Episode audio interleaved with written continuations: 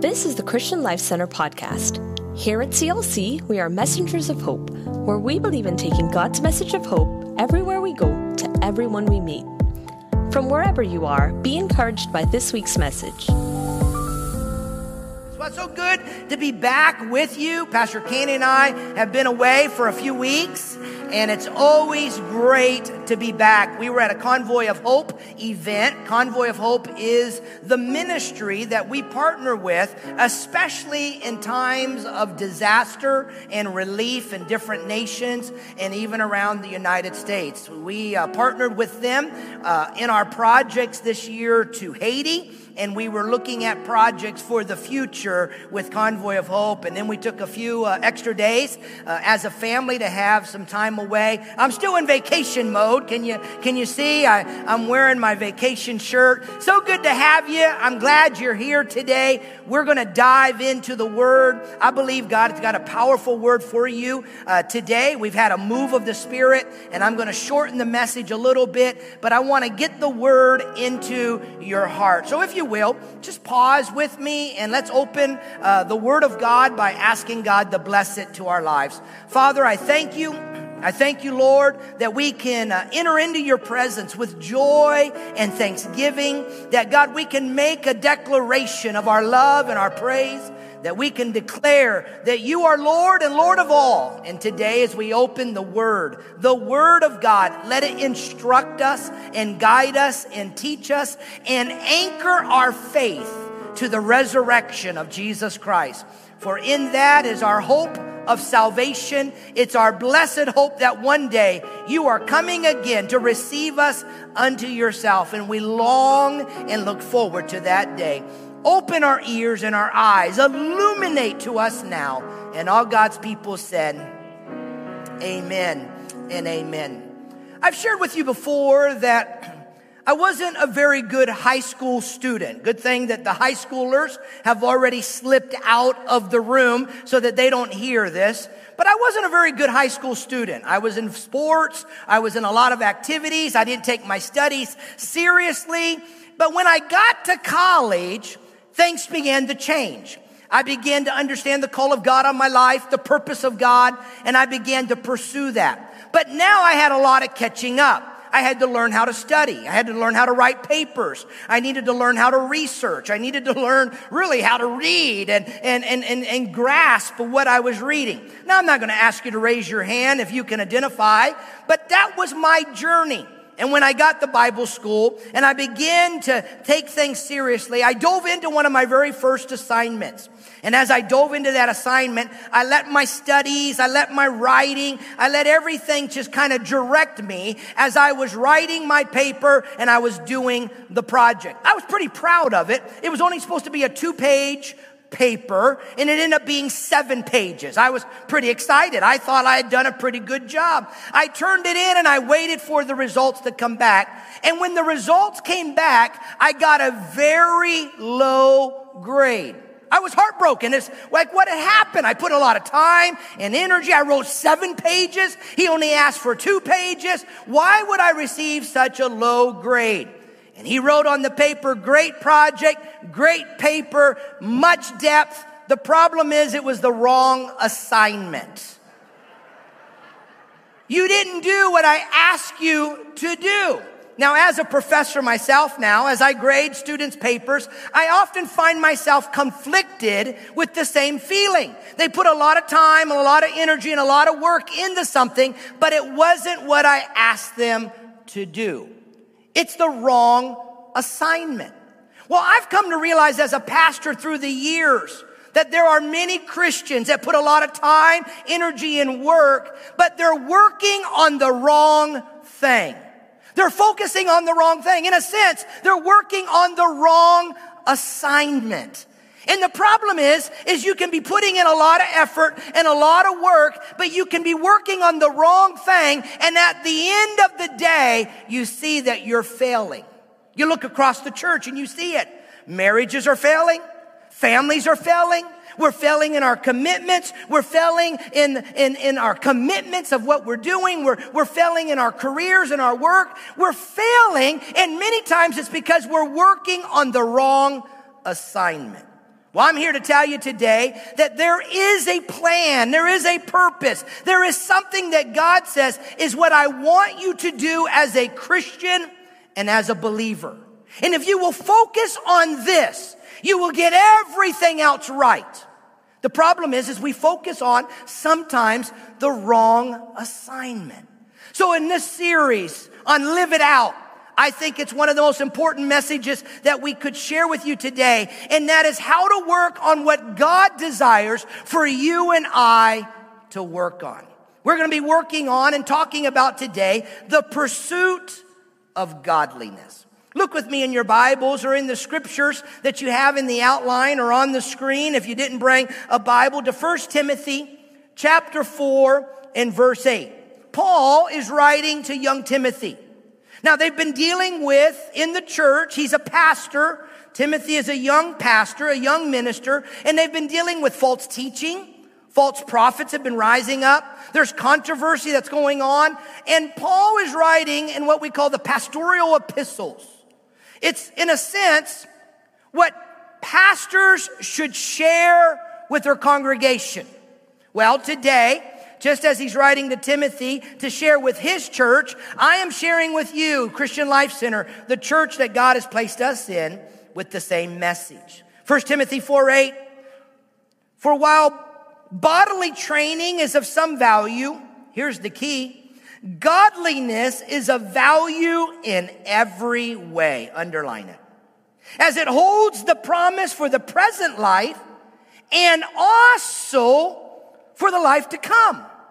You see, when we look at this, we can see that there are many things that God would say is important. But the right assignment is that we work on godliness. We work on what is the substance of our life. Maybe you've realized growing up around the church or being in the church or, or, or, being a part of a church for many, many years. It's just going to church doesn't make you godly. Oh, we can look godly. We can dress up and try to act godly, but the reality is what's the substance? For that is what makes us godly. The appearance of godliness and yet no reality. They look the part, but they don't have it within the inside. They're looking what, what should be like a godly person, and yet inside they're not, is what we call religious. They have the appearance, but there's no power. They're not connected to the very thing that would bring glory to God. You see, that's the problem with religion. Religion gives the impression that, that you are related to God. You look religious. You have religious activity. You do religious acts. But the problem is, is if there's no change and if we don't reflect what is godly, and I will define it for you, if we don't understand it, then the problem is, is we have appearance, but no power within. The scripture is very, very clear. In 1 Timothy 6:11, you, O man or woman of God, flee these things. And we're going to begin to talk about it in a moment. Flee these things. What things? Well, Paul had just been telling Timothy to share with the congregation not to have a love for money and possessions and material things of this world. But then he begins, and the reason he says that, by the way, is a love of money, a love of the things of this world, even though it's tempting, it will enslave us.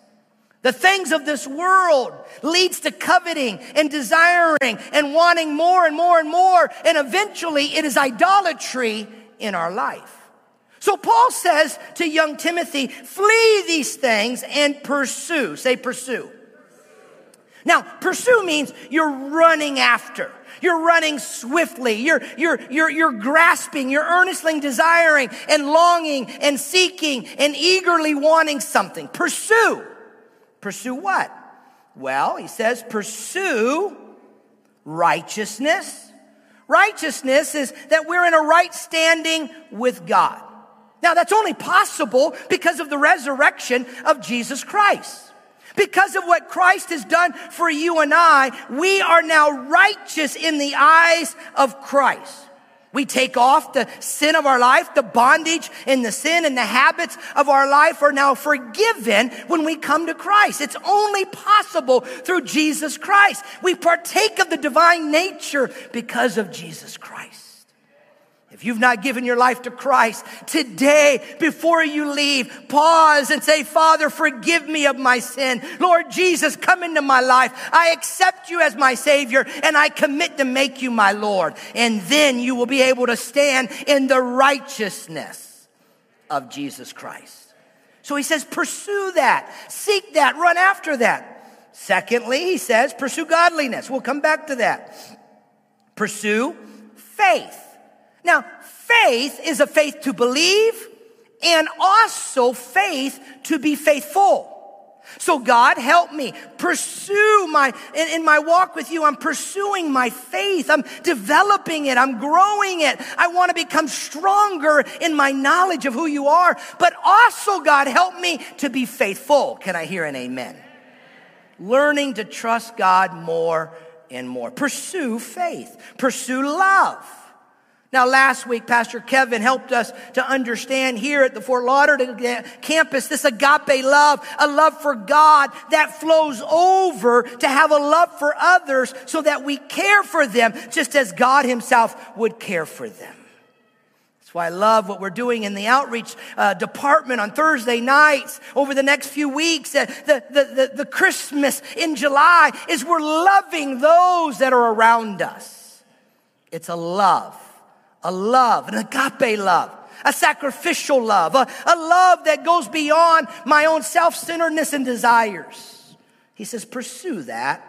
Pursue steadfastness or patience, endurance, perseverance, especially when there's trials and there's peer pressure and there's sickness and there's death and there's all of these things that are happening. He's saying, don't buckle under the pressure of life. Be strong. Be steadfast. Hold up. Can I tell you that's what's so powerful about worship services is it builds your faith. It's, it's like, it's like a strength that comes that holds you up to carry you through the weight and the struggles and the pressures of life. I'm telling you, when you have God's strength, you can make it through sickness. You can make it through death. You can make it through trial. You can make it through loss. How are believers around the world holding in their faith in the midst of such turmoil and crisis, be it in Haiti or Cuba or in the Middle East, wherever it may be, is there's a faith that's within them and a steadfast that's there. That's no matter what's coming my way, I will not buckle and I will not give in. Man, God, give me that. I pursue that. I desire it. And by the way, by being in services like this, your faith is building a steadfastness within you. He says, pursue it. And then he says, pursue gentleness. Now, this is something that I think the church, in many ways, got wrong in the last 18 months. Pursue gentleness. Gentleness is a meekness. It's not a weakness. It's actually a strength. It's you're, you're, gentle, you're tender, you're humble, you're considerate. You, you have a strength to control and to discipline your opinions, to control your urges, your desires. There is a gentleness and a meekness. That's another sermon for another day for another pastor. I'm not going there. But there's a gentleness. That doesn't mean that we don't have opinions. It doesn't mean that we don't have uh, a faith or convictions. But there's a gentleness. That gentleness, Pastor Kevin talked about last week. There, that gentleness leads us to love one another. Regardless of our beliefs, our political backgrounds, our color, uh, our ethnicity, our economic situations. It's a love for one another and it's a meekness, a gentleness, a humbleness, a consideration that we look at each other as equals and, and we love one another and we walk together in that love because it's an example to the world because of our love for one another. And unfortunately, like I said, I don't think we got it right this last year in the church as a whole. I'm proud of Christian Life Center because we worked really hard to get it right. And I'm proud of you because you were an example to many around.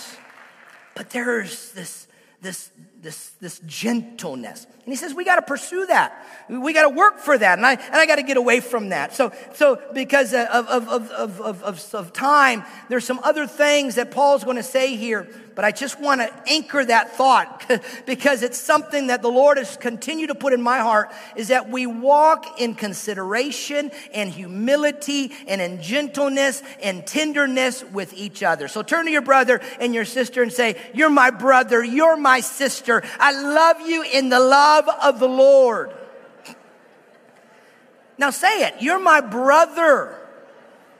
Haitian saying it to a Jamaican. You're my sister. You're my brother. A Jamaican saying it to a Latino, you're my brother, you're my sister, a white Caucasian saying it to a European, you're my brother, you're my sister. And man, it's a reflection to the world. Well, I asked you to skip, pursue godliness. And in the next 15 minutes or so, I want to just help us to understand this command that we're to run after, seek eagerly and earnestly for this godliness in our life. So the question, if you're taking notes, write it down. What is godliness? Let's define it for a moment. It's used about 15 times in the New Testament. It's primarily used by Paul Paul in the pastoral epistles is telling the pastors to tell their congregations to pursue godliness. Now, there's a lot of opinions of what the job description of a pastor is.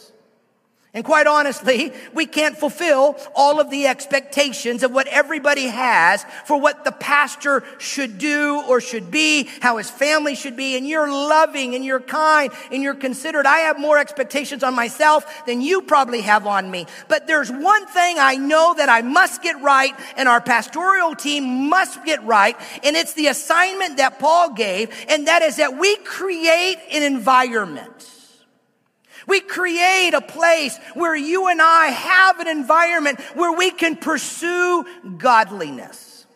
Yes, we want to reach the lost. We have a mission to a, to a lost and to a dying world. But we have a command that we pursue godliness. We got to understand it. We've got to be encouraged to pursue it and we've got to achieve it in our life. Now, you'll never be a God but you can reflect the nature of God. There's some out here that think they're God. You're not God. You're not God. Someone had a little too big of an amen right over there.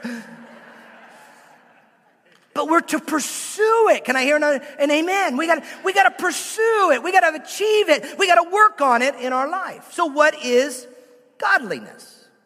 Well, godliness is that we are Christ-like that we have a Christ likeness and that we have a lifestyle that is consistent with the character of God and it's consistent with the life and the character of Christ.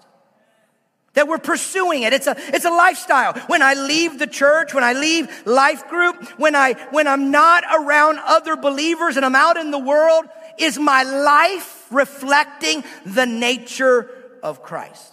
Now, godliness doesn't mean perfection. Godliness doesn't mean that, that I'm going to have it all right. No, I'm still going to struggle. There's still a work in process. It's called the work of sanctification that God is molding and shaping and He's working on me and He's not done with any of us. It's a work in progress. Can I hear an amen? Wives, we're a work in progress. Be patient with us. He's still working on me. Amen. But godliness does mean that there is a consistency, a consistency to pursue the nature of God, a, a consistency to be like Christ, to reflection of the glory of Christ, the, the, the nature of God shining through my life. Godliness assumes that we agree with God, that we agree with the ways of God and the things of God, and it becomes a lifestyle. So I'm pursuing it. I want to live in this reality. Godliness leads to this place of consistency. There's three quick things I want to share with you that this godliness will lead to. First of all, it leads to a life of love. Say a life of love. Let me read to you first John chapter 4 and verse 16. So we have come to know and to believe that the love of God, that the love that God has for us is this God is love. To believe the love that God has for us, God is love. And whoever underline this or circle it abides in love, abides in God, and God abides in him. Now, if you're taking notes, you may want to write in the note section this is the mystery of godliness. And the mystery is that it's found in the love of God.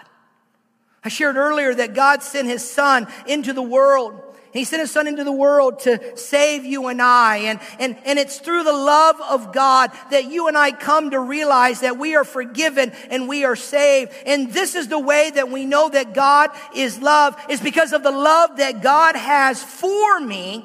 And the mystery then of godliness is that that love of God has got to flow through me loving one another as God has loved me, and that the confession of my faith is one that declares that God has forgiven me and I am free of sin, and the bondage of sin can be broken in my life, and there's a testimony in my life that says the Father loves me, and that love from God is a love that has me love everyone. As I said earlier, they may not agree with me. They may not look like me. They, not, they, they, they, they may not even believe like me, but there's a love that's got to be demonstrated through me because that's the nature of God in me. Turn over. It's not in your outline, but turn over to 1 Corinthians 13. In 1 Corinthians 13, we know it as the love chapter. In every place the word love is, I challenge you to reflect later by putting your name where the word love is. Love is patient. Love is kind. Love does not envy. It does not boast. It is not proud. Love is not rude. And love is not self seeking. It's not easily angered, and love keeps no record of wrongs. Love does not delight in evil, but love rejoices with the truth. Love always protects. Love always trusts. Love always hopes. Love always perseveres. Love never fails. Okay, let's do this together. Everywhere love is, put your name. Say it with me. Tom. No, no, no, don't say Tom. say your name. Say your name. Love. Tom is patient. Love is kind. Tom is kind. Tom does not envy does not boast, it does not, is not proud. Tom is not rude. Tom is not self seeking. Tom is not easily angered. Tom keeps no records of wrongs.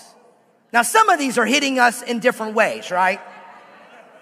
Love does not delight in evil. Tom doesn't delight in that. Tom doesn't delight in, uh, Tom rejoices with the truth though always protects, always trusts, always hopes, always perseveres, never fails, is faithful in all that we say or do. That's the prayer that God would say for you and I when you have the nature of Christ. When you're pursuing godliness, that is the reflection of your life. So simple and yet so com- so complicated and difficult, is it not? But when I learn to abide and dwell in his love, the more I dwell in his love, the more his love will dwell in me and will enable me to reflect his love. And that will be the way that I will live my life if I'm not loving others, if I'm not demonstrating love like this in the nature of God and what God says, then the problem is, is that I am not living godly. So if I walk through this and I see a believer, a follower that isn't patient, a follower that isn't kind, a follower that is envious, if I see a so-called Christian that is boastful and proud, I was with some this last week and, and boy, they would be dropping all kinds of names and things. And, and, and, and, and, and I was preparing this message and all I could do is say, God, help me to live humbly before you. I'm not rude. I'm not self-seeking. I'm not easily angered. I keep no record of wrongs. I don't delight in evil, but I rejoice in the truth. I always protect now that's open ended. Protect what? Protect the innocent. Protect those that are being uh, uh, persecuted. I, I protect those that are being done wrong. I always trust. I always help. I always persevere. And I never fail, meaning I'm always faithful. Man, God, can I reflect that in my life? Now, why is this important? Paul says, listen, guys. He says, listen, this is the proof of your salvation. It's the proof that you've got the nature of God. It's not just that we pray a prayer. It's not just that we say, God, come into my heart and forgive me of my sin. It goes way deeper than that. Do I have the nature of God? You see, if I have the nature of God, we are godly. And in that, there is a love for others. Can I hear an amen? Now, be warned, there's an enemy of godliness. There's something that's fighting your pursuit of godliness, if you realize it or not. In fact, for some of you, it's the reason that your faith is not solid and consistent and you're up and down in your faith.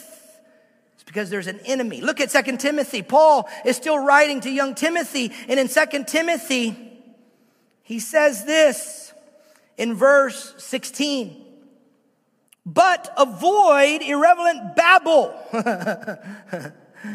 What's he saying is listen, this godless chatter, this empty, meaningless babble that's going on, avoid it. For it will lead people into more and more ungodliness. What is it? It's, it's, it's, it's gossip. It's, it's this uh, immoral pursuit and, and lifestyle. It's, it's worldly philosophies. It's, it's really this allowing myself to come outside of the realm of what is a pursuit of godliness in my life. And he says it leads to more and more ungodliness. So the enemy of godliness is worldliness. What is worldliness? Well, worldliness is when I leave God out. When I leave God out of my life, we've all heard about the world of fashion or the world of politics or the world of sports or the world of finance.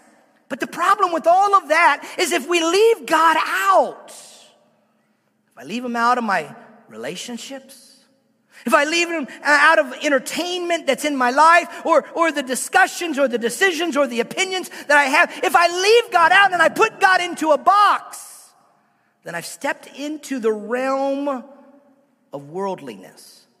What is that realm? Let me go deeper. Is it's a, it's a mentality. It's a thought process where you're leaving God out. See, I've shared before that because we've given our life to Christ, it's like painting with watercolor paint on a canvas. Jesus is Lord.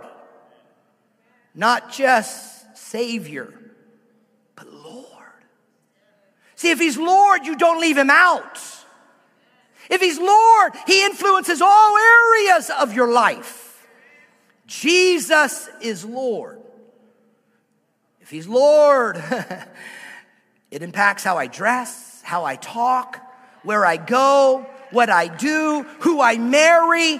It impacts my whole life. It impacts the careers that I take and choices that I make. Why? Jesus is Lord. But for too many Christians, he's just Savior. And they haven't embraced him as Lord.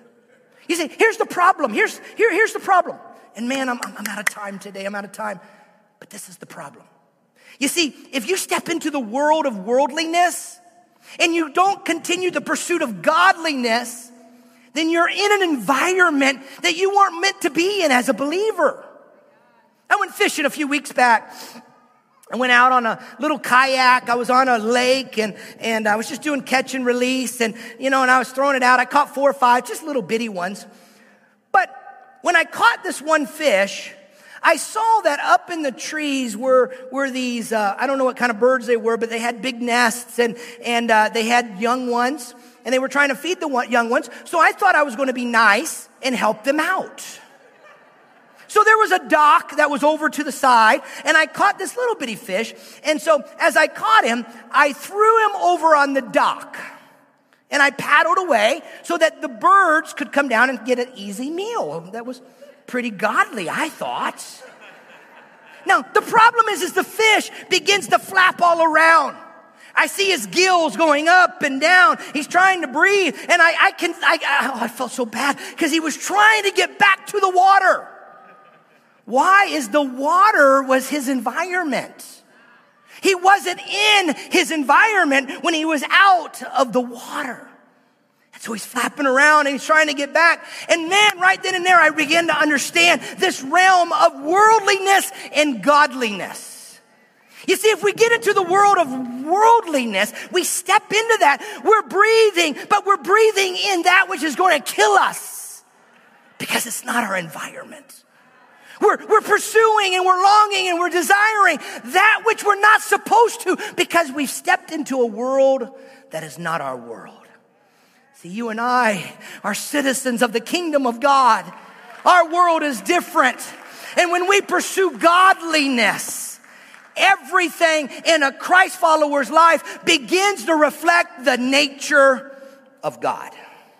So godliness leads to a transformation in your life.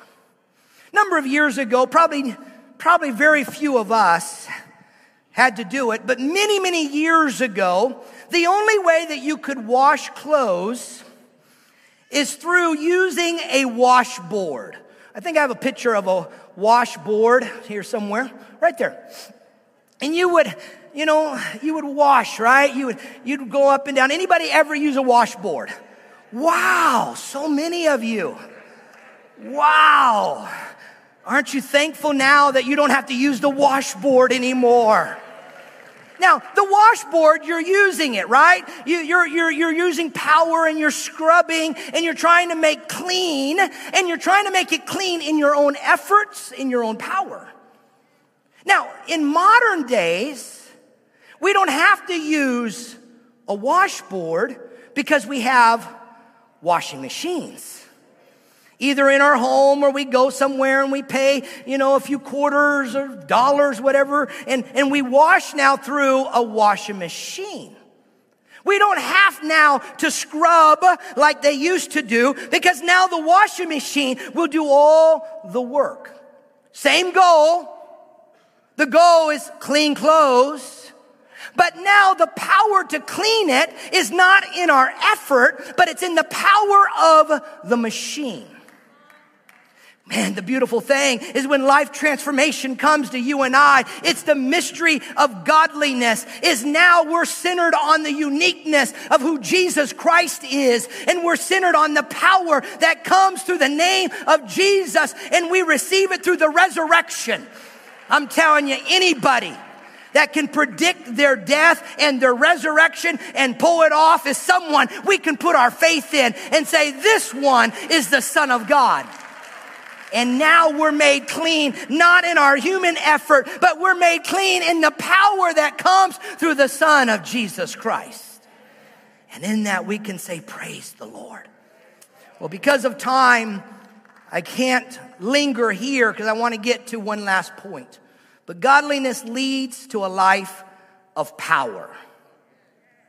It's not just external, power I'm talking about, gifts and anointing, But what I'm really talking about is an internal power.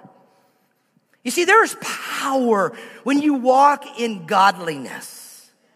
When you pursue godliness, you find strength and it brings a peace in your life that many of you are longing and hoping for.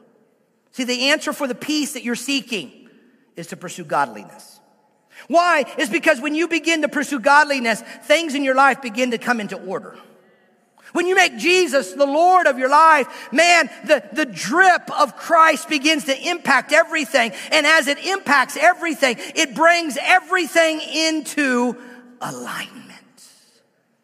And I'm telling you, that is such a power and a strength within you. And it's crucial and it's so important because the power that God is talking about is a power that's within. It's not external, but it's internal. That's why going back again, he says that there is a form of godliness, having the appearance of godliness, but denying the power. Avoid such people. Now, that's a really a hard statement to a young Jewish pastor. Because what he's saying is if you have religious people, stay away from them. Avoid them because they're going to infect those that have a pursuit of godliness. See, what I'm trying to do is I'm trying to anchor us, anchor us to how God wants us to live out our life. I believe that going to church and singing and worshiping and, and living a righteous life, I believe all of that is something that God desires. But the most important thing is that I pursue godliness. That I don't have a shape, a form, a, a silhouette of what godliness is, a form of righteousness or godliness, but yet I don't have the power within. No, when I pursue godliness, there's something that gives me strength within. Can I hear an amen? So, in our final moments, I'm gonna invite our team back. They're already here. Thank you guys. Go ahead. Just begin to play for me. Why it helps me wind down.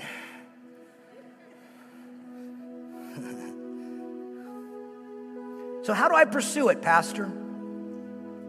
How do I pursue it? The most important point that I can make in the closing of this message is you pursue godliness by living in the light of his character. Remember, I defined it. The character of Christ is the nature of God. It can be seen in the fruit of the Spirit, the characteristics of who Christ was when I reflect that in my life and I pursue that godliness, that's the character of Christ. So, how do I pursue this? Is I've got to live in the light of his character. What am I saying is we've got to develop the character of Christ. Godliness is linked to Jesus Christ. And our assignment is to become more like him. Look with me in this verse, First Peter chapter 1 and verse 13. Therefore, preparing your minds for action and being sober minded, set your hope fully on the grace that will be brought to you at the revelation of Jesus Christ. As obedient children, do not be conformed to the passions of your former ignorance. But as he who called you is holy, you also be holy in all of your conduct since it is written, You shall be holy as I am holy. Conforming my passions is to be Christ like. But, Pastor, that's not possible. Sure, it is. It is possible when you and I pursue godliness and we understand that godliness is linked to His character and therefore my character matters. What is character? Well, character is what you are when nobody is watching. Character is what you are when no one sees what you're doing. Man, when you look through scripture, you'll see 30, almost 40 different character qualities. Integrity is when you're the same on the inside as you are on the outside. That your inward values match up with your outward actions. I love the example of Daniel. Daniel in the Old Testament was an advisor to the king. And there were some that plotted against him. It's in Daniel chapter 6. You can read it at another time. But they were plotting against him and they were trying to find something wrong with him. And yet the scripture shows that Daniel was always faithful. It shows that he was always responsible. He was completely trustworthy. And Daniel determined that no matter what decisions he was going to make, he was going to live by his values. And so he faces a, a crucial, important choice. Was he going to submit to these ungodly laws? Or was he going to follow his convictions? And Daniel chose to let his core values guide him. And why are we bringing you back to how God wants us to live out our faith? It's because the days are coming. The days are coming that your core values will have to guide you. You will have to choose to live to your core values. The day is coming when we will be faced with decisions. Do we do what maybe those in authority would tell us to do, but it violates biblical values? The day is coming. We'll make choices. What will be confusing is that churches, for some, will say choose to follow what those in authority say, even when it violates scripture. We're gonna be, we're gonna be wrestling with issues like Daniel had to wrestle with. And yet he chose that those core values was going to, was going to define him and guide him. And he knew ahead of time the decisions that he would make. My prayer is that you and I are so in line with the nature and the character and the ways and the principles of God that we know before it comes the decisions that we will make. See, character is something. Character is something that you are. Reputation is something that you're supposed to be. Character is, is one thing, one thing that, that, that, that, that God desires within us, and, and we develop it over time. Reputation is something that, that we can build in a moment instantly like that. Character is built over a long period. It's built throughout your future. Your reputation grows like a mushroom but character grows like an oak tree. See, the pursuit of godliness is linked to your character. My final thoughts is three principles I've learned about character. Something that I've tried to pursue for years and years and years. And three principles I've learned is your character will protect you. When they know your character, it will protect you. Well, this is what I know is self discipline is required to develop character. And there is no excuses for flaws or weaknesses or cracks in my character. I've got to develop it. I've got to work on it. I got to keep growing it.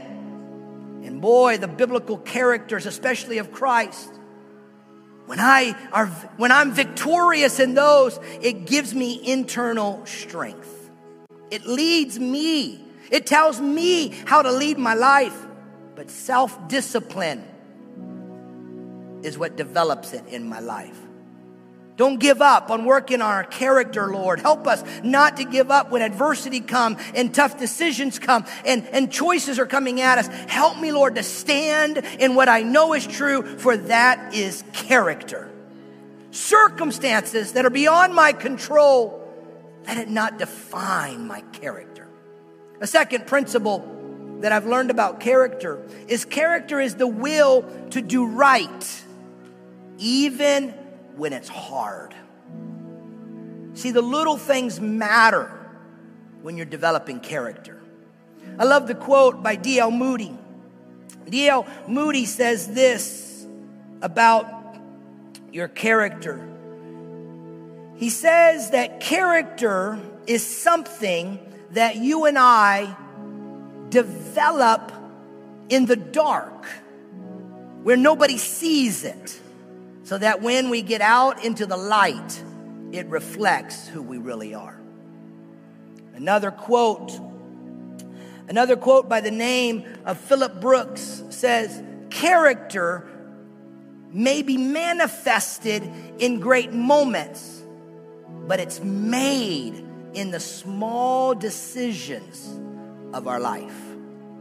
The decision to get up and read your Bible, the decision to worship weekly, the decision to do what's right even when it's hard. What are the core values in my life? Do I know what they are? Do I know how I'm going to live? Do I know the decision I'm going to make before it even comes before me? You see, those core values are little decisions that I'm always going to do what's right why? Because it's the right thing to do. The cowardice will ask the question is it safe? The one that is looking for consensus will ask the question is it popular? But character asks the question is it right? Is this the right thing to do?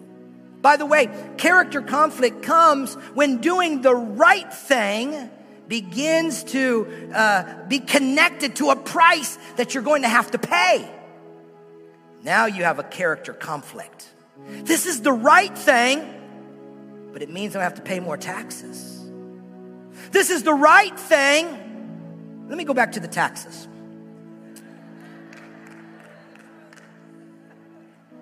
So I don't report all my wages.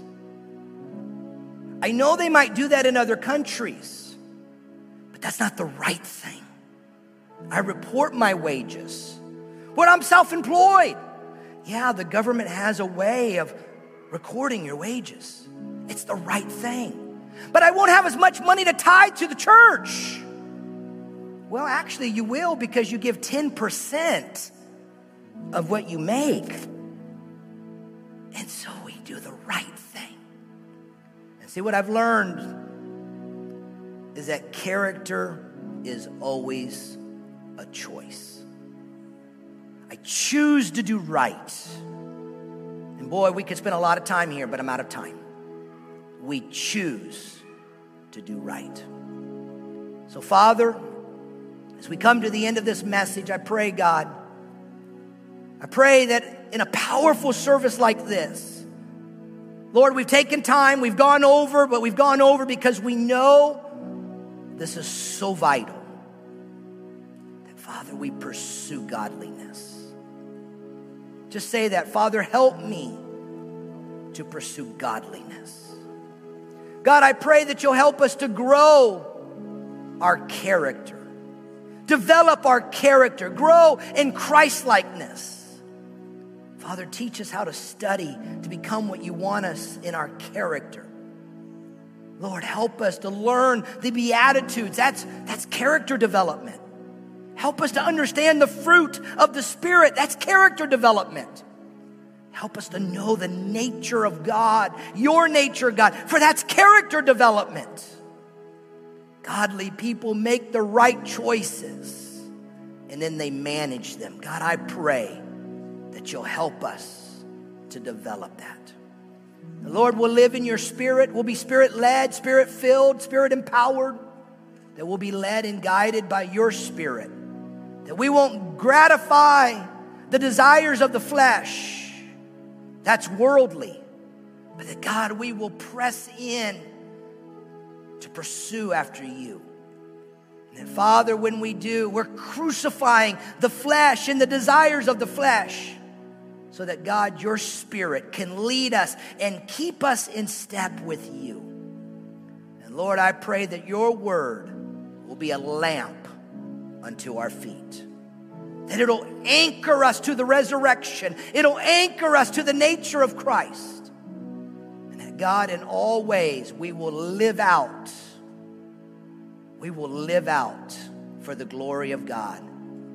The purposes of God will be manifested through our lives for the glory of your holy name. So, one more time, Lord, I ask you, help us to pursue godliness for your glory. And all God's people said, Amen and amen. Give the Lord praise. Hallelujah. If this ministry is making an impact in your life, why not help us make an impact on the lives of others by partnering with us today? You can give through our CLC app or at clcftl.org forward slash give. Thank you for listening, and remember to subscribe for more inspiring messages like this. Now go and be messengers of hope.